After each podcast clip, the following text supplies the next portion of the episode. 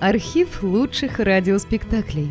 Друзья, мы обращаемся к тем, кто слушает наш канал. В последнее время канал сильно вырос и приобрел новую аудиторию. Содержать канал все сложнее. Надо обслуживать технику, хостинг, каналы связи, обеспечивать выход выпусков. Работа будет продолжена в любом случае. Выложена совсем малая часть материала. Обращаемся к вам за помощью. Будем благодарны любому пожертвованию в пользу канала. Спасибо! Реквизиты и способы связи в описании канала. Радиостанция «Маяк» и Гостелерадиофонд представляют Впервые после детства Артур Конан Дойл Этюд в багровых тонах Спектакль из архива радио Запись 1989 года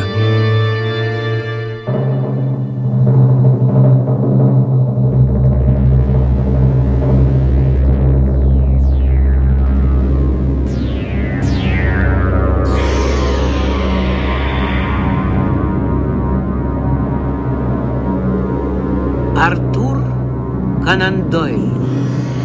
Этюд в багровых тонах. Часть первая.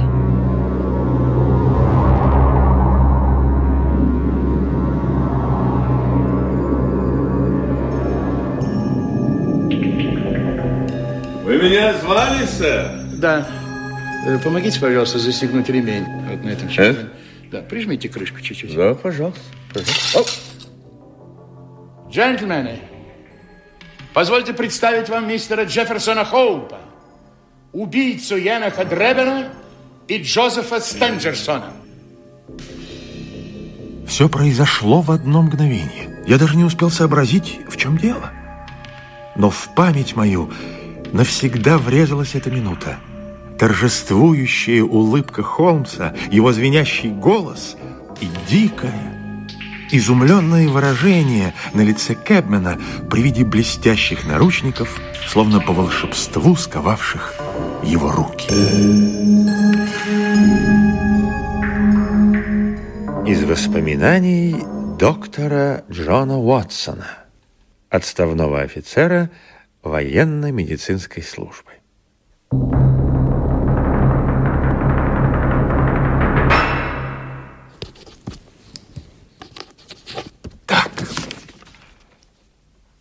Назовем эту главу красным по белому.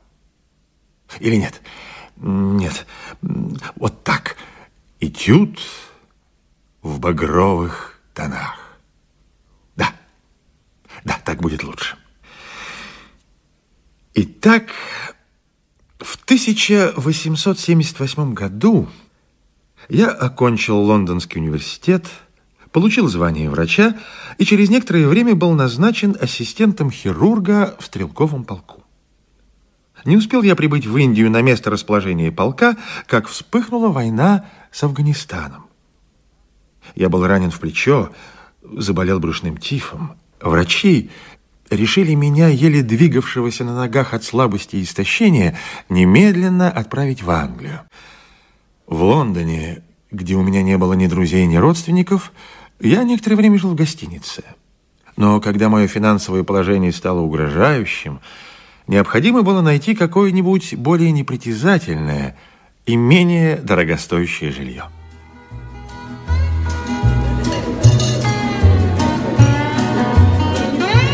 В тот день, когда я пришел к этому решению, в баре, который я часто посещал, кто-то хлопнул меня по плечу. Ба, Отца! Что вы с собой сделали? Вы высохли, как щепка, и пожелтели, как лимон. Это был молодой Стэмфорд, который когда-то работал у меня фельдшером. Я вкратце поведал ему о своих злоключениях. Да, бедняга. Ну и что вы поделаете теперь? Ищу квартиру за умеренную цену. Да, странно. Вы второй человек, от которого я сегодня слышу такие слова. Да, кто же первый? Один малый, который работает в химической лаборатории при нашей больнице. Нынче утром Он сетовал, что отыскал славную квартирку на Бейкер-стрит 221-Б, но никак не может найти себе компаньона. Оплатить за нее целиком ему не по карману. Черт возьми. Если он действительно хочет разделить квартиру и расходы, то я всегда к его услугам. Мне тоже куда приятнее поселиться вдвоем, чем э, жить в одиночестве. Да, но вы ведь не знаете, что такое этот Шерлок Холмс. Быть может, вам и не захочется жить с ним в постоянном соседстве. Почему? Чем же он плох? Да нет, я не говорю, что он плох. Просто немного чудаковат. Ну, человек он порядочный.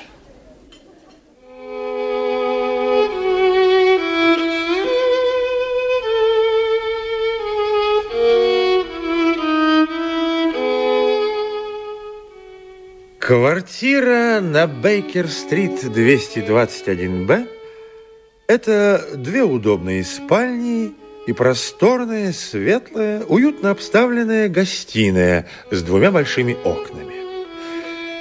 Холмс оказался не из тех, с кем трудно ужиться. Он вел спокойный, размеренный образ жизни. Неделя шла за неделей, и меня все сильнее и глубже интересовала его личность. И все больше разбирало любопытство относительно его целей в жизни. Даже внешность его могла поразить воображение самого поверхностного наблюдателя. Высокий, худой, взгляд острый, пронизывающий. Тонкий орлиный нос придавал лицу выражение живой энергии и решимости квадратный, чуть выступающий вперед волевой подбородок. Знания в области химии и анатомии глубокие, точные. В области уголовной хроники огромные. Знает все подробности каждого преступления, совершенного в XIX веке. Хорошо играет на скрипке. Э, слышите? Да, это он – это он играет свои любимые песни Мендельсона.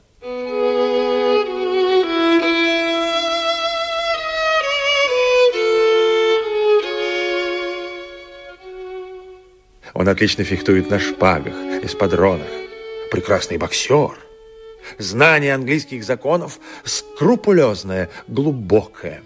Но сколько ни перечисляй все то, что он знает – невозможно догадаться, для чего ему это нужно. И что за профессия требует такого сочетания. Невозможно.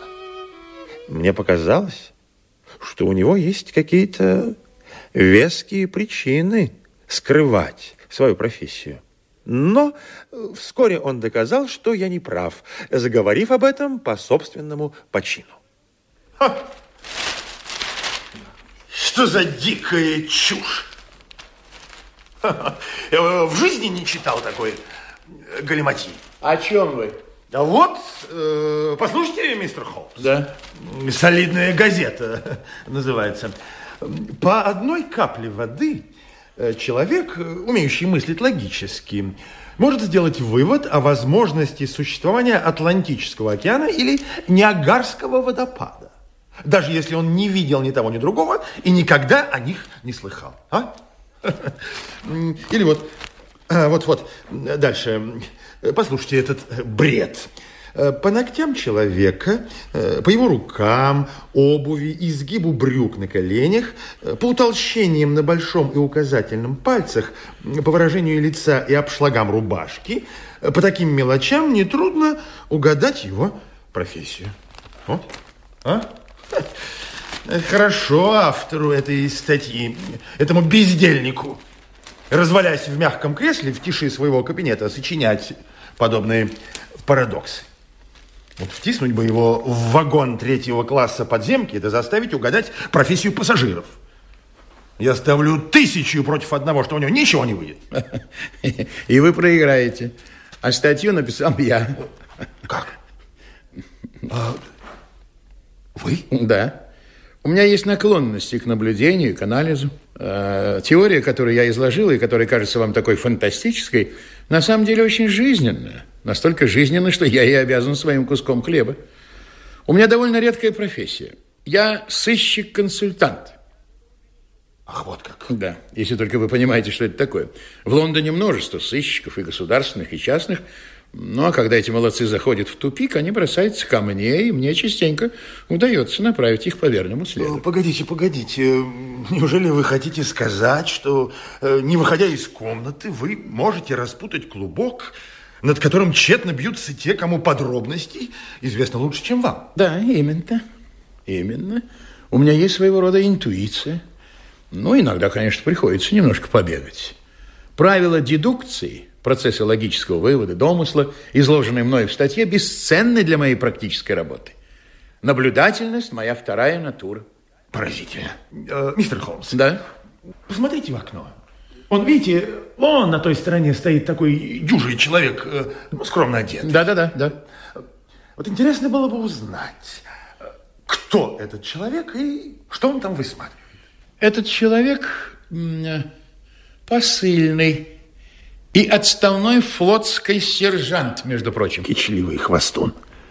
Знает же, что его не проверишь. Мистеру Шерлоку Холмсу. Пожалуйста, письмо. Скажите, уважаемый, чем вы занимаетесь? Служу посыльным. Форму отдал заштопать. А кем вы были раньше? Сержантом Королевской морской пехоты, сэр. Ответа не ждать? Нет. Есть, сэр. Как же вы догадались? О чем? Да вот о том, что он отставной сержант флота. Ну, в общем, очень просто. Даже через улицу я заметил на его руке татуировку.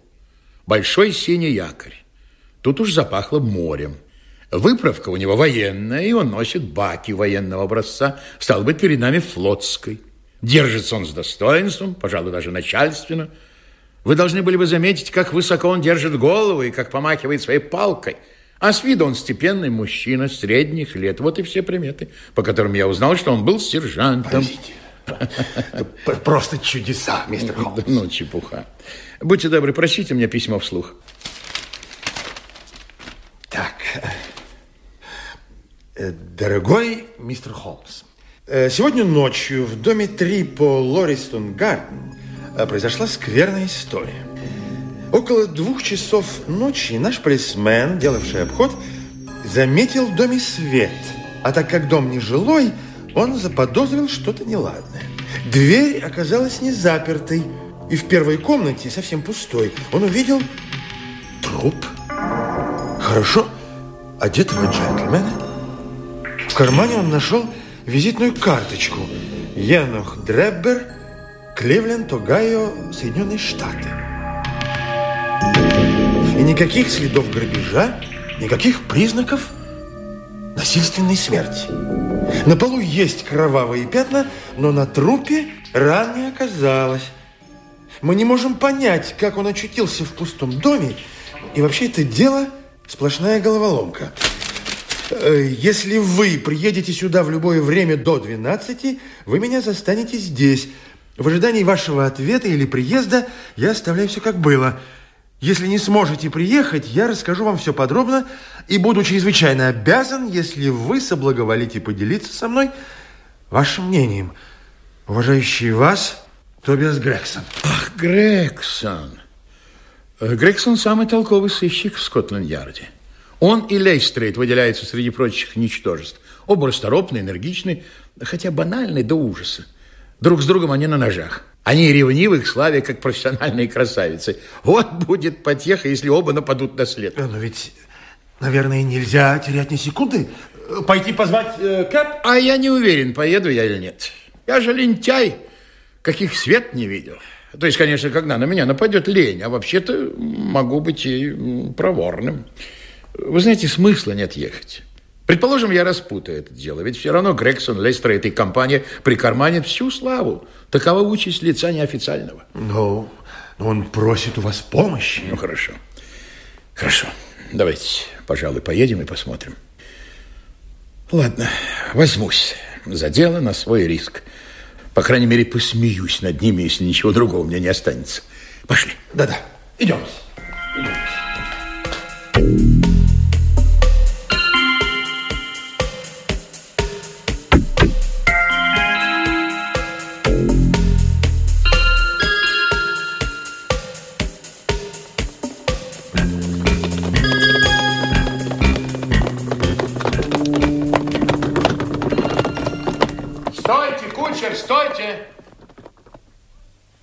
Ну, выходите, Отсон.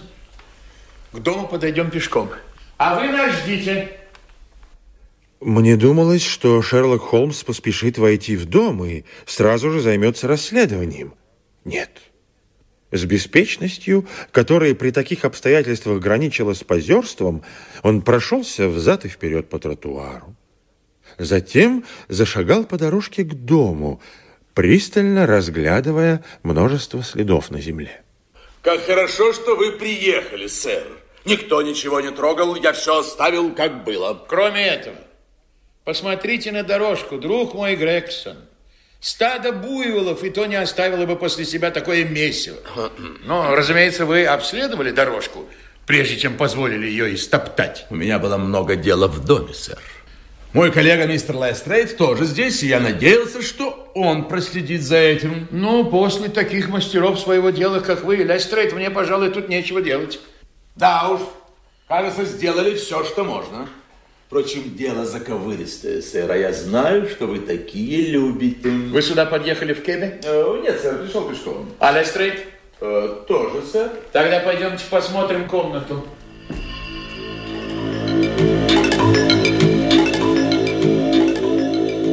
Большая квадратная комната казалась еще больше от того, что в ней не было никакой мебели. Яркие обои, покрытые плесенью, олиповатый камин, грязные стекла единственного окна. На голых досках пола толстый слой пыли. Распростертая, одинокая страшная фигура сорокалетнего человека. Пустые незрячие его глаза были устремлены в потолок, рядом вылощенный цилиндр. На лице застыло выражение ужаса и, как мне показалось, ненависти. Такого выражения никогда еще не видел на человеческом лице. Он был похож на гориллу. У двери стоял щуплый, похожий на хорька человек. Это был инспектор Лестрейд. Этот случай наделает много шуму, сэр. Такое мне еще не встречалось. Я ведь человек бывалый. И нет никакого ключа к этой Нет, тайне. никакого. Так, брызги крови вокруг тела. Совершенно верно, сэр. Вы уверены, что на нем нет раны? Безусловно. Словно что вы. Хорошо. Значит, это кровь кого-то другого. Вероятно, убийцы. Если тут было убийство. Его чуткие пальцы в это время беспрерывно летали по мертвому телу. Ощупывали, нажимали, расстегивали, исследовали, а в глазах стояло тоже отсутствующее выражение, которое я видел уже несколько раз. Осмотр произошел так быстро, что вряд ли кто-нибудь понял, как тщательно он был сделан. Наконец Холмс понюхал губы трупа, потом взглянул на подметки его лакированных ботинок. Его не сдвигали с места? Нет, только осматривали. Хорошо, можно отправить в морг. Больше в нем нет надобности. Приподнимите его немножко. Так. Смотрите. На пол упало кольцо. Здесь была женщина. Это женское обручальное кольцо. Да, дело осложняется. Или упрощается. Довольно любоваться кольцом. Что вы нашли в карманах? Все тут, сэр. Золотые часы фирмы Баро. Одну секундочку, сэр. Лондон, номер 97163. Золотая цепочка. Очень тяжелая и массивная. Золотое кольцо с масонской эмблемой. Золотая булавка. Голова бульдога с рубиновыми глазами. Видите, сэр? Да. Бумажник русской кожи для визитных карточек. И карточки. Е.Д. Кливленд, Энах Дребер. Кошелька нет, но в карманах оказалось 7 фунтов 13 шиллингов, сэр. Карманное издание Декамерона Бокаччо с надписью «Джозеф Стенджерсон» на форзаце. Два письма. Одно адресовано Древеру, другое Джозефу Стенджерсону. А адрес какой? Стрэнд, американская биржа до востребования. Оба письма от пароходной компании «Гийон» и касаются отплытия их пароходов из Ливерпуля. Ясно, что этот несчастный собирался вернуться в Нью-Йорк. Вы начали разыскивать этого Стенджерсона? Сразу же, сэр, сразу же. Я разослал объявление во все газеты, а один из моих людей поехал на американскую биржу, но еще не вернулся. А Кливленд вы запросили? Утром послал телеграмму. Какую? Мы просто сообщили, что произошло, и просили дать сведения. А вы не просили сообщить подробнее относительно чего-нибудь такого, что показалось вам особенно важным? Я спросил насчет Стенджерсона, сэр. Угу. И больше ни о чем?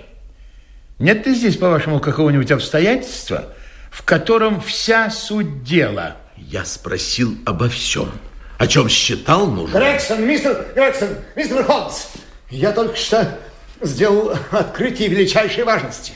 Не догадайся я тщательно осмотреть стены, мы ничего бы так и не узнали. Пожалуйста, сюда, сюда, пожалуйста. Да. Вот встаньте здесь, вот здесь. Да. Встаньте, смотрите, вот, вот на эту стену, вот так. Сейчас я одну я зажгу спичку. Одну минуту. Так, одну минутку.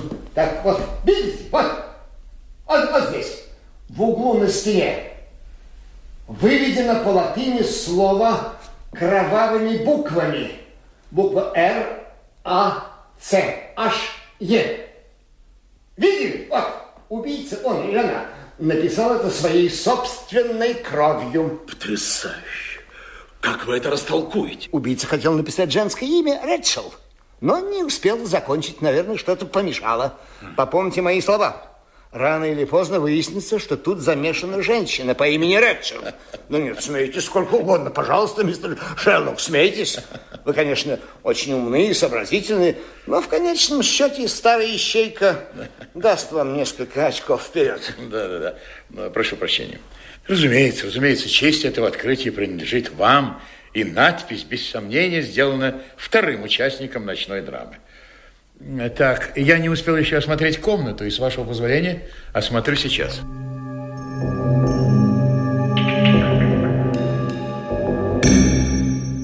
Холмс вынул из кармана рулетку и большую круглую лупу и бесшумно заходил по комнате. Опускался на колени, измеряя расстояние между какими-то совершенно незаметными для меня следами. Один раз даже лег на пол. В одном месте – осторожно собрал щепотку серой земли с пола и положил в конверт. Ну, что скажете, сэр? Я скажу вот что. Э, я хотел бы поговорить с констеблем, который обнаружил труп. Джон Рэнс. Сейчас он свободен.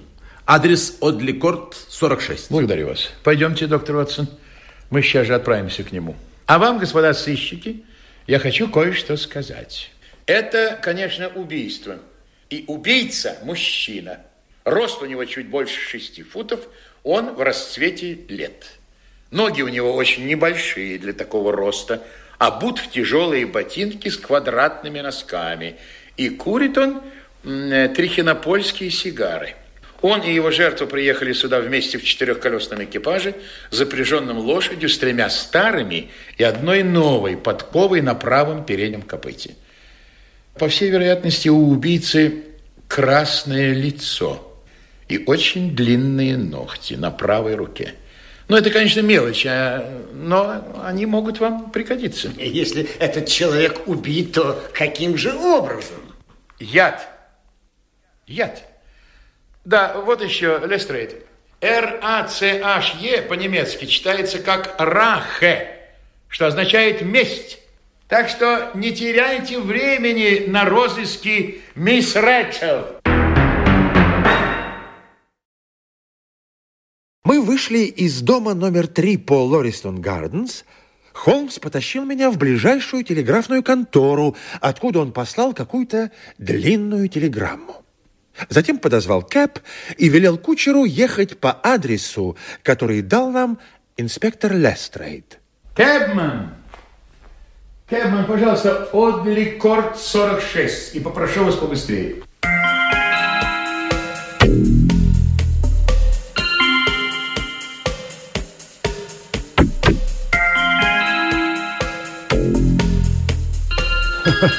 Ну, знаете, Холмс, вы меня просто поражаете. Неужели вы ничуть не сомневаетесь, что все было именно так, как вы говорили? Слушайте внимательно. Следы Кэба, глубокая колея. До прошлой ночи не было дождя. Значит, Кэб проехал нынешней ночью. Одна подкова новая, так как остальные три следа подков менее четкие. Рост человека в девяти случаях из десяти можно определить по ширине его шага. Когда человек пишет на стене, он инстинктивно пишет на уровне своих глаз. Так, так, так, так. А как вы узнали, сколько ему лет? Ну, вряд ли дряхлый старец может сразу перешагнуть четыре с половиной фута. А это как раз ширина лужи на дорожке, которую он, судя по всему, перепрыгнул. Лакированные ботинки обошли ее стороной, а квадратные носы перепрыгнули.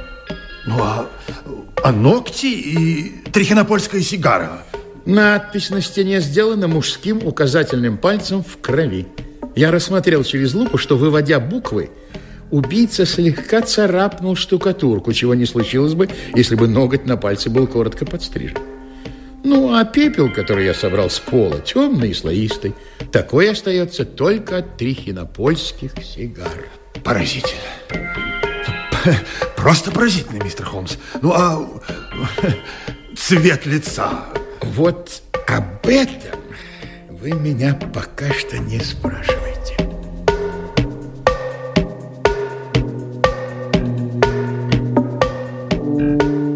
Констебль Джон Рэнс действительно оказался дома.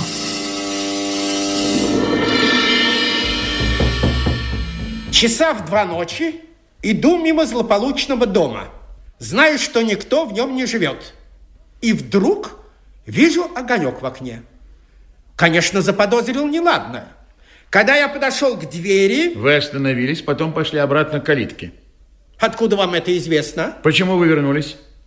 Кругом было так пустынно и тихо, что я решил, лучше-ка я захвачу кого-нибудь с собой. Жутковато стало. А вдруг привидение? Вы вернулись, и на улице никого не было? Ни души. Тогда я собрался с духом, вернулся к дому, распахнул дверь, вошел в комнату, где горел свет. На камине стояла свечка, красная, и я увидел... Вы несколько раз обошли комнату, стали на колени возле трупа, потом пошли и открыли дверь в кухню. А потом? Вы, пожалуйста, не удивляйтесь. Вот моя визитная карточка. О, сэр, счастлив с вами познакомиться. Ну и так, что было потом? Я пошел к калитке и свистнул свисток. Прибежал констебль Мерчер, а с ним еще двое. Я повторяю вопрос.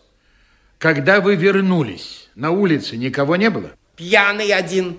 Знаете, сэр, видал я пьяных на своем веку, ну, чтобы уж так нализаться, как этот, во всю глотку распевал песни, а ноги так и разъезжались в стороны. Каков он был с виду? Какое лицо, одежда? Краснорожая верзила. Так. Подбородок у него был замотан шарфом до самого рта. Спасибо, достаточно. Вы помешали ему вернуться в дом. Куда он делся? Нам некогда было возиться с ним. Сам, очевидно, доплелся домой. Как он был одет? Коричневое пальто. А в руке он не держал кнут? Кнут? Нет.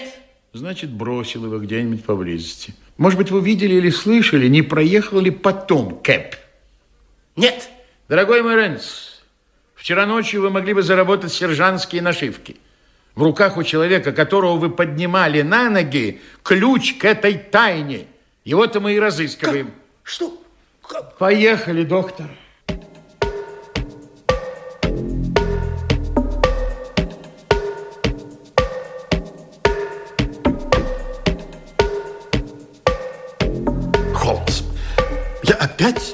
Многого не понимаю. Ну, скажем, зачем было краснорожему убийце опять возвращаться в дом? Зачем погасить свечу? Кольцо, друг мой, кольцо. Вот зачем он вернулся. А потом разыграл из себя пьяного. Если не удастся словить его иначе, мы закинем удочку с кольцом, и я его поймаю, доктор. Ставлю два против одного. И, кстати, я вам очень благодарен. Очень благодарен. Если бы не вы, я, пожалуй, не поехал бы и пропустил бы э, то, что я назвал бы э, интереснейшим этюдом. Ну, в самом деле, почему бы не воспользоваться жаргоном художников? Разве это не этюд, помогающий постижению жизни? Этюд в багровых тонах, а? Убийство багровой нитью проходит сквозь безусловную пряжу жизни, и наш долг распутать эту нить отделить ее и обнажить дюйм за дюймом.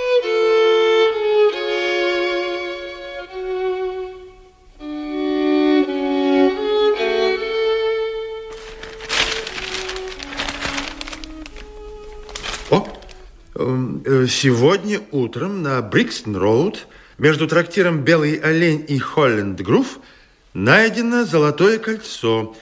Обращаться к доктору Уотсону Бейкер-стрит, 221-Б, от 8 до 10 вечера. Во всех утренних газетах помещено это мое объявление. Во всех. Э, ради бога, простите, что воспользовался вашим. Да, но ведь у меня нет кольца. Вот оно. Сойдет вполне. Оно почти такое же. Ну и кто же, по-вашему, придет за ним? Человек в коричневом пальто. Наш краснолицый друг с квадратными носками. Ну, или его сообщник. Если я не ошибаюсь, этот человек пойдет на все, лишь бы вернуть кольцо. Он выронил его, когда нагнулся над трупом Дребера. А выйдя из дома, хватился кольца и поспешил обратно. Но туда из-за его оплошности уже явилась полиция. Ведь он забыл погасить свечу. Тогда, чтобы отвести подозрение, ему пришлось притвориться пьяным. Да, и вот что еще. Я получил ответ из Америки на свою телеграмму. Должен вам сказать, что сюжет усложняется.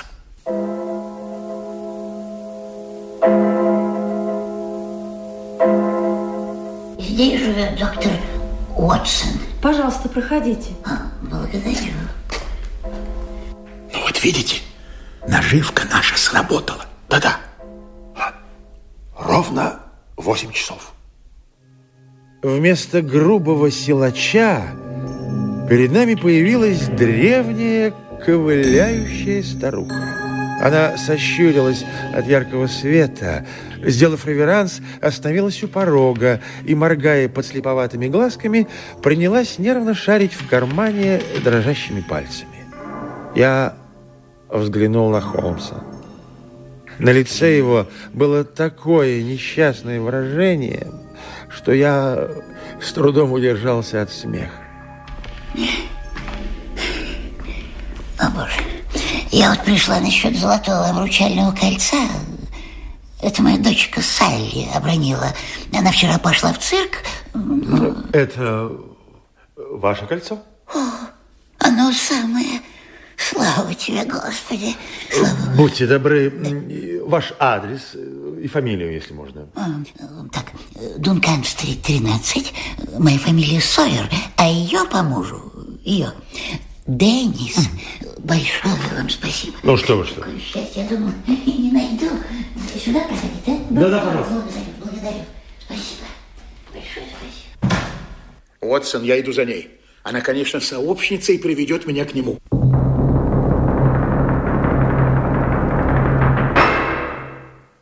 Холмс вернулся лишь через час с четвертью.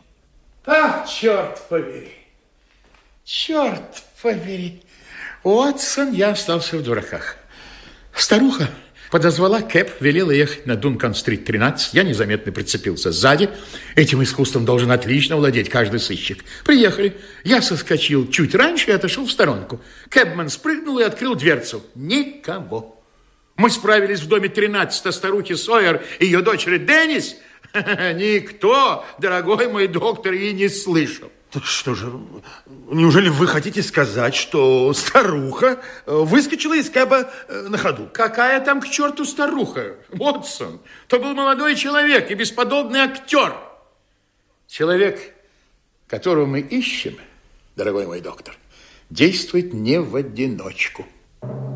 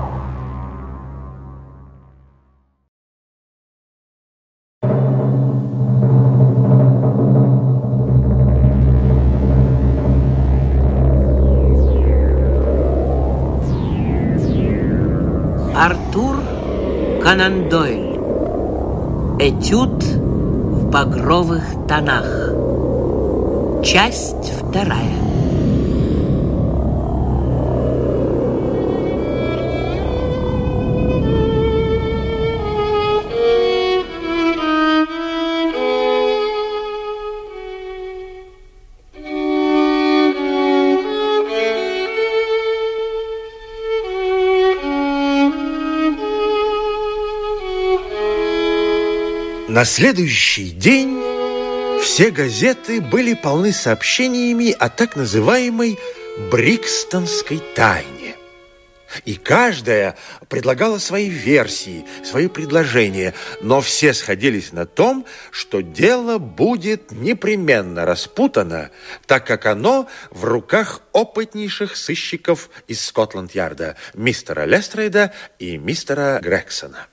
Я же вам говорил, что бы ни случилось, Лестрейд и Грексон всегда останутся в выигрыше. Если убийцу поймают, то исключительно благодаря их стараниям. Если он удерет, то несмотря на их старания. Одним словом, мне вершки, тебе корешки. И они всегда выигрывают. Что бы они ни натворили, у них всегда найдутся поклонники. Глупец глупцу всегда внушает восхищение, как сказал Буало. Боже! Что там за шум? О, э, поглядите, Холмс.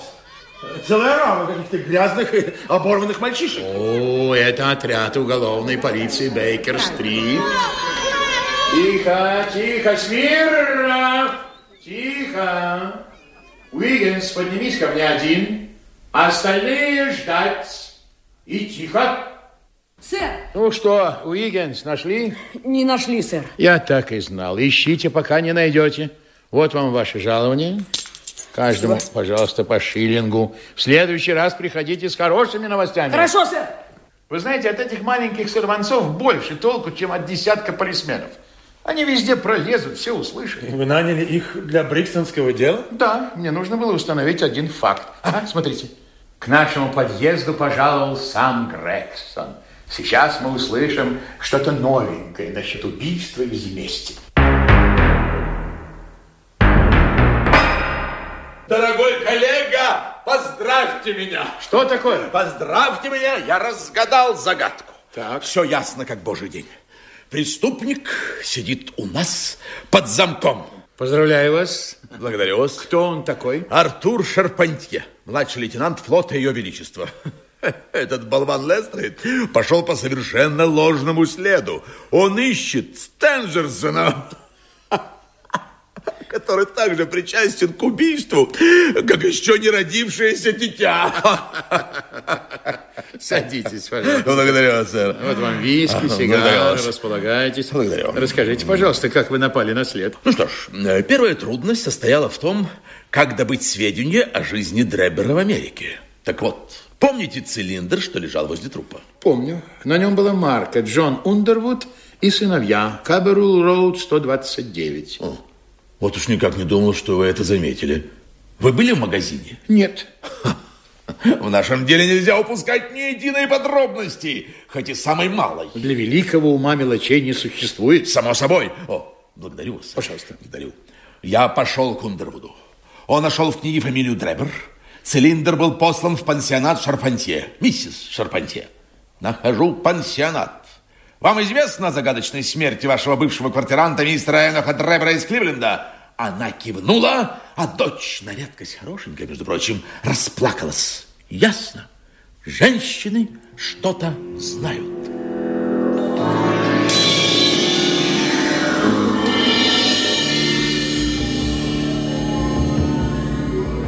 В котором часу мистер Дребер уехал на вокзал? В восемь.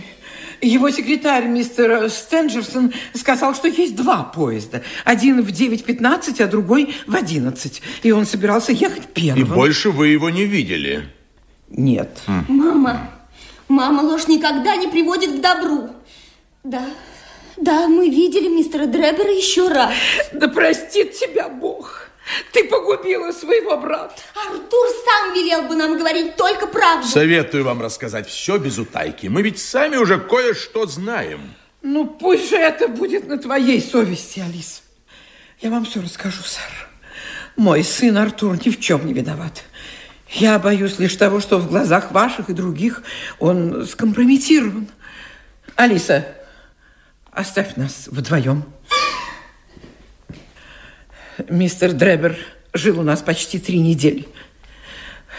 Он был груб, много пил, заигрывал с горничными, и вскоре он повел себя так же и с моей дочерью. Я сейчас же просила его оставить комнаты. Он уехал. Но не прошло и часа, как раздался звонок. Он вернулся, успев порядком напиться.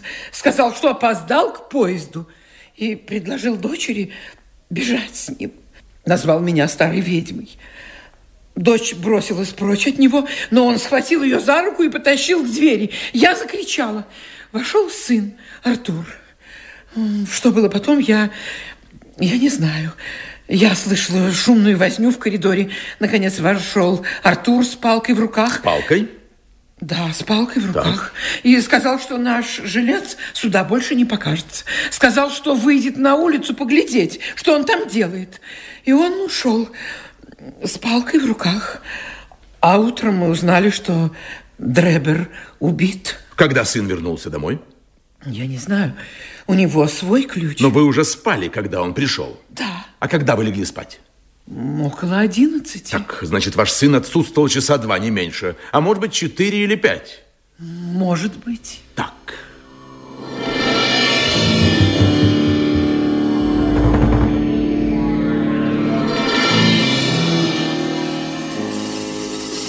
Я нашел и арестовал лейтенанта Артура Шарпантье. Он спросил меня нагло, вы что, подозреваете, что я убил этого негодяя Дребера?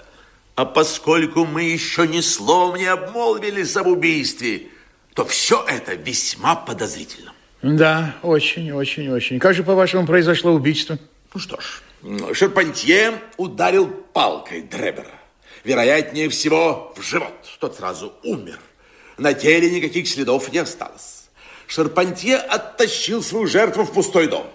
А свеча, кровь на полу, надпись на стене и кольцо – это всего-навсего хитрость, чтобы запутать следствие. Но Лестрейд-то, Лестрейд, рыщет по ложному следу, ищет Стенджерсона. Мистер Холмс, мистер Холмс, да? Совершенно небывалый случай. Легок на помине. Здравствуйте, коллега Лестрейд, что с вами? На вас лица нет. Ну что, удалось вам найти мистера Стенджерсона? Мистер Джозеф Стенджерсон убит в гостинице «Холидей» сегодня около шести часов утра. Так, и Стенджерсон тоже. Ну что ж, дело осложняется. А вы точно знаете, что он убит? Я только что был в его комнате. Я первый обнаружил это убийство. Смерть наступила от сильного удара ножом в левый бок, и, должно быть, нож задел сердце. И как вы думаете, что мы увидели над трупом на стене? Что же? Слово из букв Р, А, Ц, H, Е. Рахе. Потрясающе. Что на немецком языке означает, как мы уже знаем, месть. Совершенно верно. И убийцу видели. Мальчик, приносивший молоко на задах гостиницы заметил, что лестница, всегда валявшаяся на земле, приставлена к окну второго этажа гостиницы, а окно распахнуто настежь. Он увидел, что по лестнице спускается человек, высокий, с красноватым лицом и в длинном коричневом пальто. Вы не нашли в комнате ничего такого, что могло бы навести на след убийцы? Нет, ничего. Не знаю, каковы мотивы преступления, но только не ограбление, нет. На столике лежала телеграмма из Кливленда месячной давности, текст «Джиха в Европе», подписи в телеграмме нет. И больше ничего? Ничего. Ничего существенного. На кровати брошен роман, который Стенджерсон читал на ночь, а на стуле рядом трубка убитого, стакан с водой, на подоконнике аптекарская коробочка и в ней две пилюли. Последнее звено. Последнее звено, теперь все ясно. Пилюли с вами? Да, я взял и пилюли, и все, что там было, чтобы сдать в полицейский участок. Дайте их мне, пожалуйста. пожалуйста. Доктор, будьте так добры, спуститесь вниз и принесите этого несчастного парализованного терьера. Хозяйка вчера просила усыпить его, чтобы не продлевать его мучений. Так, сейчас я разрежу одну пилюлю пополам Одну минуточку. Так, половинку положу обратно. Она нам еще пригодится. Так, возьмем бокал. Нальем две ложки воды. Осторожно, спасибо. Хватит, хватит, хватит, хватит. Так, растворим половинку в этой водичке. Так. Добавим немножко молока. Дайте мне он стакан с молоком. Пожалуйста. Чуть-чуть, только чуть-чуть. Спасибо, спасибо, хорошо. Это чтобы вкуснее было, понимаете? И выльем все это в блюдце. Вот, вот, вот. Так, тише, дайте все, все. Спасибо. И дадим нашей бедной собачке. На. Так. Так, ну подождем немножко. Холмс вынул часы. Прошла минута, другая. Собака дышала по-прежнему. А Холмс сидел с глубоко огорченным, разочарованным видом. Он прикусил губу, потом забарабанил пальцами по столу, словом, выказывал все признаки острого нетерпения. Он так волновался, что мне стало его искренне жаль. А оба сыщика иронически улыбались, явно радуясь провалу. Не может быть. Не может быть. Те самые пилюли, которые, как я предполагал, убили Дребера, найдены возле мертвого Стенджерса. Это невозможно. И все-таки бедный пес жив. А, стойте! Я знаю, теперь я знаю! Он схватил коробочку, разрезал вторую пилюлю пополам, проделал с ней все то же, что и с первой половинкой, и поставил перед терьером. Несчастный пес еле успел лизнуть языком эту смесь, как по всему его телу пробежали судороги, он вытянулся и застыл, словно сраженный молнией. Надо больше доверять себе. Вам всем это кажется сущей дичью, да? Ну, послушайте, мистер Холмс, мы признаем, что вы человек сообразительный, изобрели свой метод работы, но сейчас надо ловить убийцу. Мое толкование дела оказалось ошибочным. И мое, признаюсь, тоже, но надо искать убийцу. Да, да, да, да, да, да, да. Убийств больше не будет. Это раз. И второе. Должен вам сообщить, что я знаю имя убийцы. Но знать имя одно, а поймать убийцу другое. Пока убийца не знает, что преступление разгадано, у нас еще есть возможность схватить его. Но если у него мелькнет хоть малейшее подозрение, хоть малейшее, он тотчас же переменит имя и затеряется среди четырех миллионов жителей огромного города. Это же ясно? Так, ну и вот что еще. Я не хочу никого обидеть, но должен все же сказать, что такие преступники не по плечу, извините, сыскной полиции. Поэтому-то я и не обращался к вашей помощи. Если я потерплю неудачу, вся вина за это упущение пойдет на меня, и я готов понести ответственность. Войдите. На пороге появился своей собственной непрезентабельной персоной представитель уличных мальчишек Уиггинс. Сэр, кэб ждет на улице. Молодчина, спасибо. Сейчас мы достанем замечательные новые наручники. Вот они. Кстати, Грегсон и Лестрейд, почему Скотленд-Ярд не пользуется этой новой моделью? Смотрите, как прекрасно действует пружина. Смотрите. И все, мгновенно. Мы обойдемся и старой моделью. Было бы на кого их надеть. Уиггинс, мальчик мой, позови, пожалуйста, Кэбмена сюда. Пусть снесет вниз мои вещи. Сейчас, сэр. Холмс вытащил на середину комнаты небольшой чемодан и, став на колени, начал возиться с ремнями. Вошел Кэбмен. Вы меня звали, сэр? Да. Э, Помогите, пожалуйста, застегнуть ремень. Кэбмен с вызывающей пренебрежительным видом шагнул вперед и протянул руки к ремню. Вот на этом э? Да, прижмите крышку чуть-чуть. Да, пожалуйста. Оп. Джентльмены, позвольте представить вам мистера Джефферсона Хоупа, убийцу Янаха Дребена и Джозефа Стенджерсона. Сопротивление бесполезно. Секунду-другую мы превратились в каменное изваяние. Вдруг пленник вырвался из рук Холмса. как мы не старались навалиться на него, он то и дело раскидывал нас в разные стороны, и только когда Лестрейд изловчился просунуть руку под шарф и схватить его за горло, он понял, что бороться бесполезно. Внизу стоит Кэп. На нем мы и доставим его в Скотланд-Ярд. Ну что же, джентльмены, нашей маленькой тайны уже не существует. Прошу вас, задавайте любые вопросы и не опасайтесь, что я откажусь отвечать.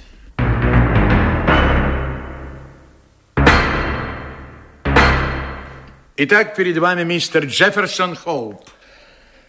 Вы, наверное, повезете меня в участок. Мой кэп стоит внизу. Если вы развяжете мне ноги, я сойду сам. А то нести меня будет не так-то легко. Я потяжелел с прежних времен. Слушай, как вы меня выследили? Просто уму непостижимо. Хоуп, не хотите ли вы что-либо заявить до суда? А до суда я, наверное, не доживу. Не бойтесь, я не собираюсь кончать самоубийством.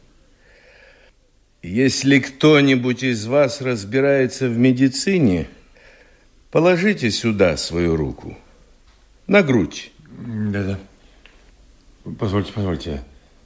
Да ведь у вас аневризма аорты. Так точно. На прошлой неделе я был у доктора. Он сказал, что через несколько дней она лопнет.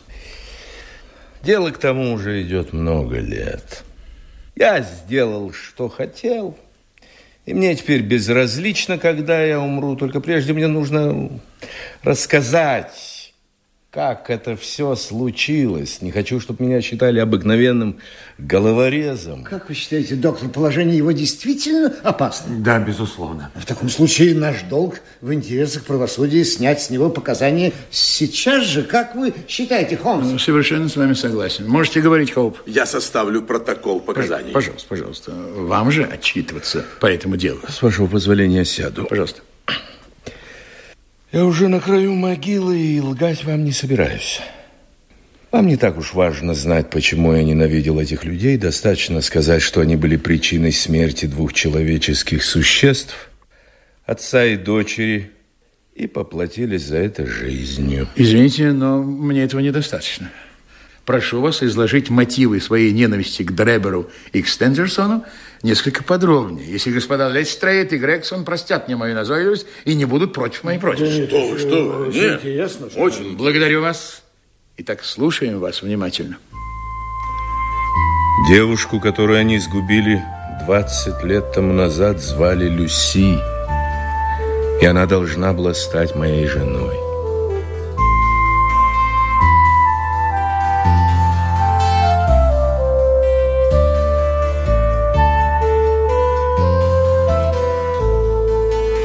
Я уезжаю, Люси. Согласны вы уехать со мной, когда я вернусь? А когда вы вернетесь? Самое большее через месяц. Я приеду и увезу вас, дорогая моя. А что скажет отец? Он согласен. Ну, если вы с отцом уже столковались, что же мне остается делать? Благодарю тебя, Господи! Значит, решено. Чем дольше я остаюсь с тобой, тем труднее мне будет уехать. До свидания. Радость моя. Увидимся через месяц.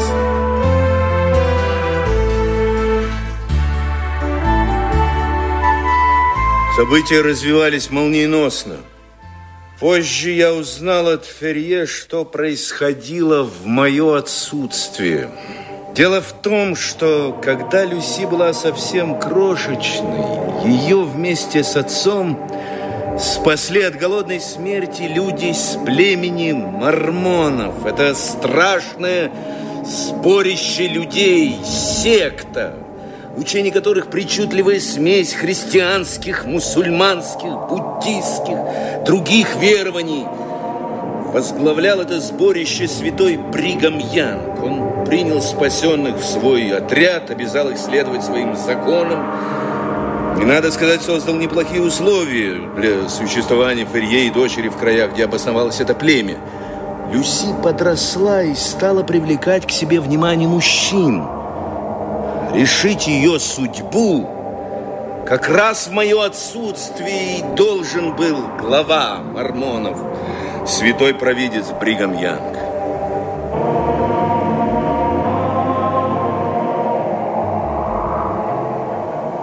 Брат Ферье, мы истинно верующие, были тебе добрыми друзьями.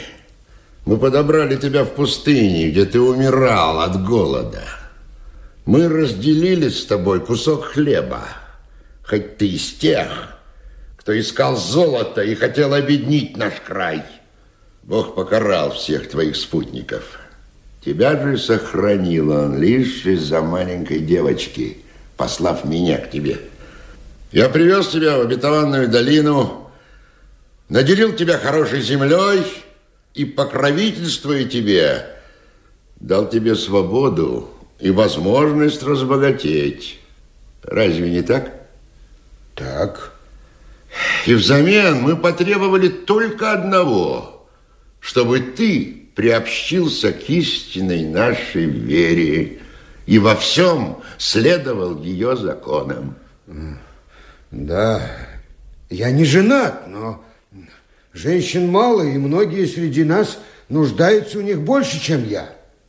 Я все-таки не одинок, обо мне заботится моя дочь. Я, я хочу поговорить с тобой о твоей дочери. Она уже взрослая и слывет цветком нашего поселения. Она пришлась по сердцу некоторым достойнейшим людям. Девушка молода, и мы не хотим выдавать ее за седого старика и не станем ее лишать права выбора. Мы должны дать жен нашим сыновьям.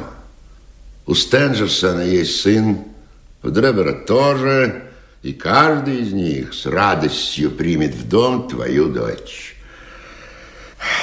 Пусть она выберет одного из двух. Оба молоды, богаты и исповедуют нашу святую веру. Что ты на это скажешь? Дайте нам время подумать. Моя дочь еще очень молода. Ей рано выходить замуж. Она должна сделать свой выбор за две недели. Ровно через две недели она обязана дать ответ. Но, брат, я... Если ты, Джон Ферье, вздумаешь со своими слабыми селенками противиться нашему приказу, пожалеешь, что твои и ее кости не истлели тогда в пустыне. Брат, я... Я ухожу. Отец, я не виновата, отец, я все слышала. Его голос гремел по всему дому. Ах, отец, отец, что нам теперь делать? Ну, ну, не бойся, Люси, ты только не бойся. Все уладится, девочка. Ну, ну, успокойся. Как тебе кажется, ты еще не начала остывать к этому малому Хоупу? Вот, значит, нет. Ну и слава богу. Не хотел бы я услышать, что ты его разлюбила. Он славный мальчик. Ну, успокойся, девочка, все. Завтра в Неваду едут старатели. Я уж как-нибудь дам ему знать, что с нами приключилось. Насколько я понимаю, он примчится сюда быстрее, чем телеграфная депеша. Потом Ферье рассказал мне, что когда он отдал письмо и возвращался домой, он даже повеселел. Подойдя к ферме, он удивился, увидев, что к столбам ворот привязаны две лошади. Удивление его возросло, когда он вошел в дом. В гостиной весьма непринужденно расположились двое молодых людей. Вы, вероятно, нас не знаете. Это сын старейшины Дребера, а я Джозеф Стенджерсон. Мы пришли просить руки вашей дочери для того из нас, кто полюбится вам и ей. Правда, поскольку у меня всего четыре жены, а у брата Дребера семь, то у меня есть некоторые преимущества. Да. Пусть девушка выберет сама. мы предоставим решать ей самой. Ну вот что. Когда моя дочь вас позовет, тогда и придете. А до тех пор я не желаю видеть ваши физиономии. Из этой комнаты два выхода. Через дверь и через окно. Ну, так и не надо. Ладно, ладно, ладно, но вы пожалеете об этом. Пойдем, Джо.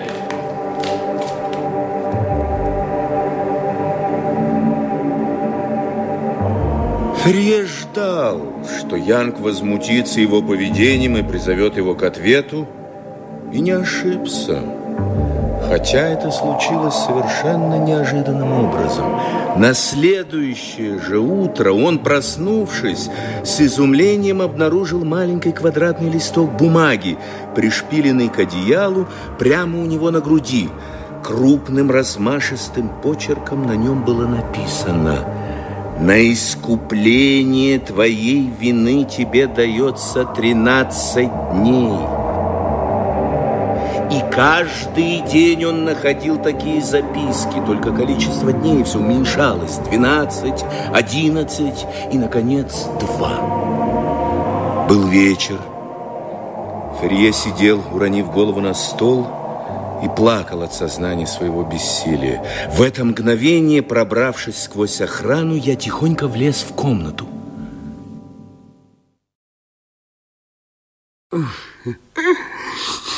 Боже всемогущий, Боже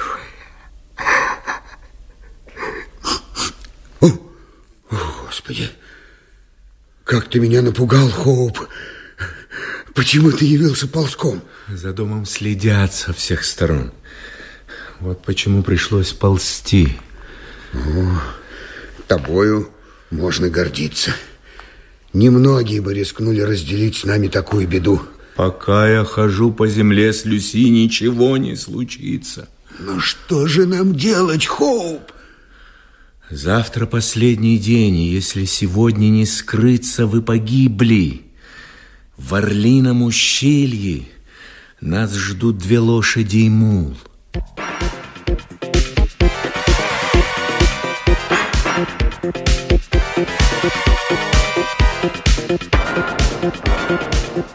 Долго бы мне пришлось рассказывать о том, как удалось нам бежать. Скажу лишь одно, все мои старания оказались напрасными. Пробравшись в горы и наивно полагая, что мы в безопасности, я дал Люси возможность отдохнуть, а сам отправился на охоту.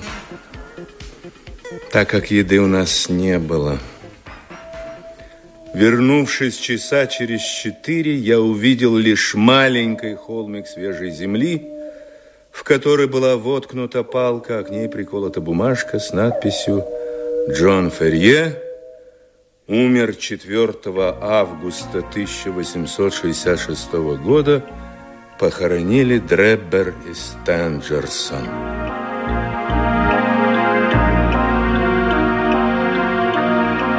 Люси исчезла.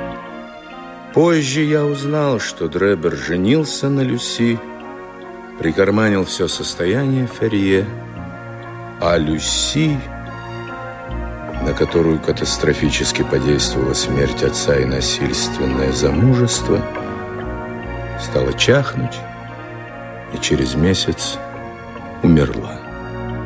День похорон мне удалось незаметно снять с ее пальца обручальное кольцо, и я поклялся, что в предсмертную минуту Дребер будет видеть перед собой это кольцо и, умирая, думать о преступлении, за которое он понес кару. Вот и все.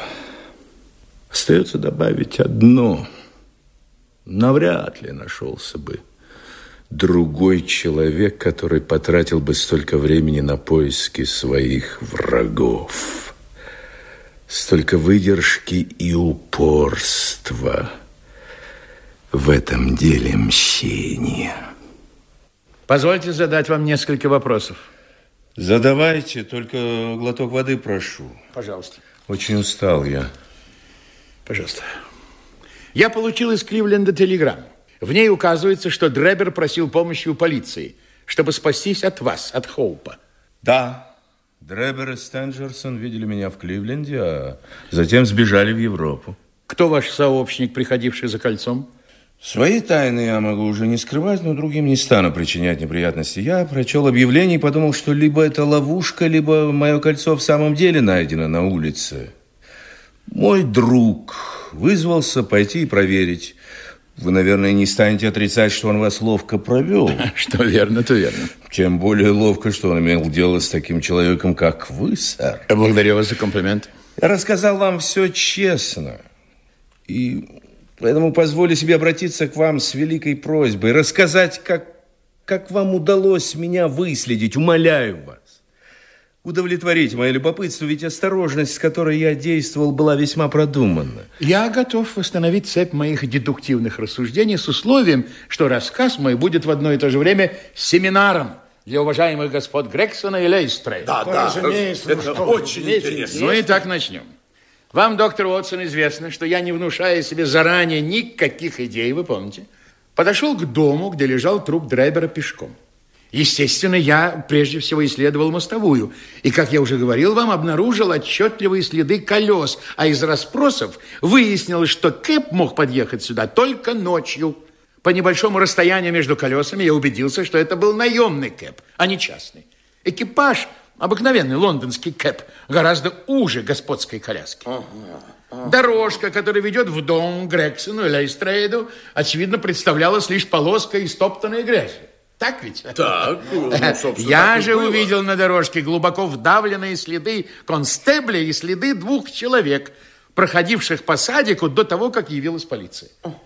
Один, судя по ширине его шага, очень высокого роста, а второй был щегольски одет. Об этом свидетельствовали изящные очертания узких подошв. Понюхав губы мертвого, я почувствовал чуть кисловатый запах и понял, что его заставили принять яд. Совершенно верно. Я заставил его принять яд. Я выследил его в одном заведении. Был он совершенно пьян, пообещал отвезти в отель, а привез в тот дом, о котором вы говорите. Что в гостинице нет света? Дьявол! Коридорный! Коридорный! Адская тьма? Сейчас зажжем свечу. Вот так вот. Где я? Так ты кто? Не узнаешь меня, Дреббер? Нет.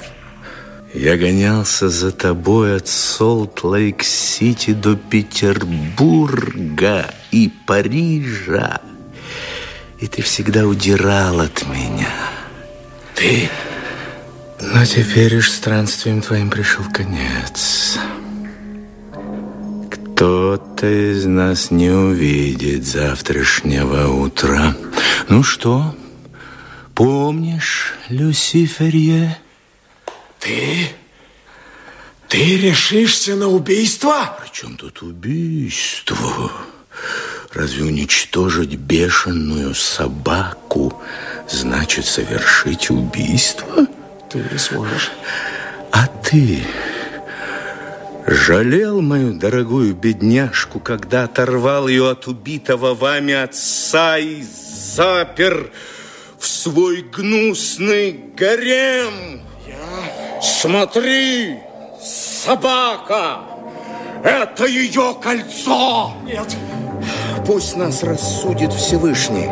На, выбери пилюлю и проглоти. В одной смерть, в другой жизнь. Я проглочу то, что останется. Посмотрим, есть ли на земле справедливость или нами правит случай. Нет. Глотай. Нет. Глотай!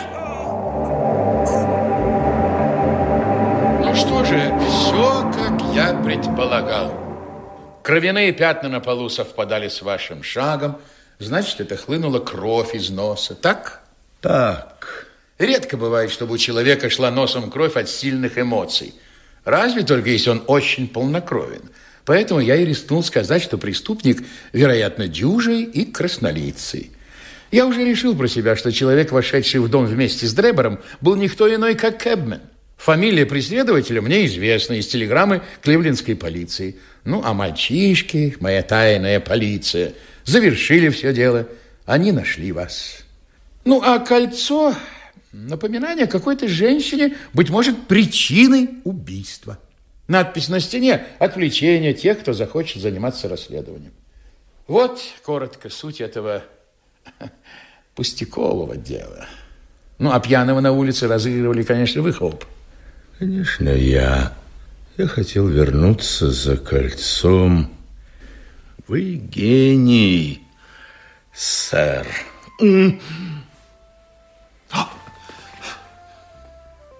Все. Пульса нет, мистер Холмс. Это смерть. Господа, воспользуйтесь его кепом. Так вот, Уотсон, этот этюд в багровых тонах создан мною для того, чтобы обеспечить этим господам из Скотланд-Ярда достойную награду. Просто чудеса. Ваши заслуги должны быть признаны публично. Вам нужно написать статью об этом деле. Если вы не напишете, это сделаю я. Делайте, что хотите, доктор. Я знаю. Я знаю, что делать. Все факты записаны у меня в дневнике. И публика о них узнает.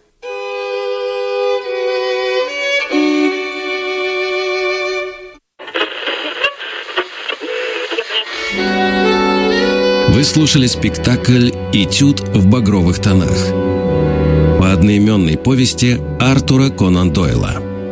Впервые после детства.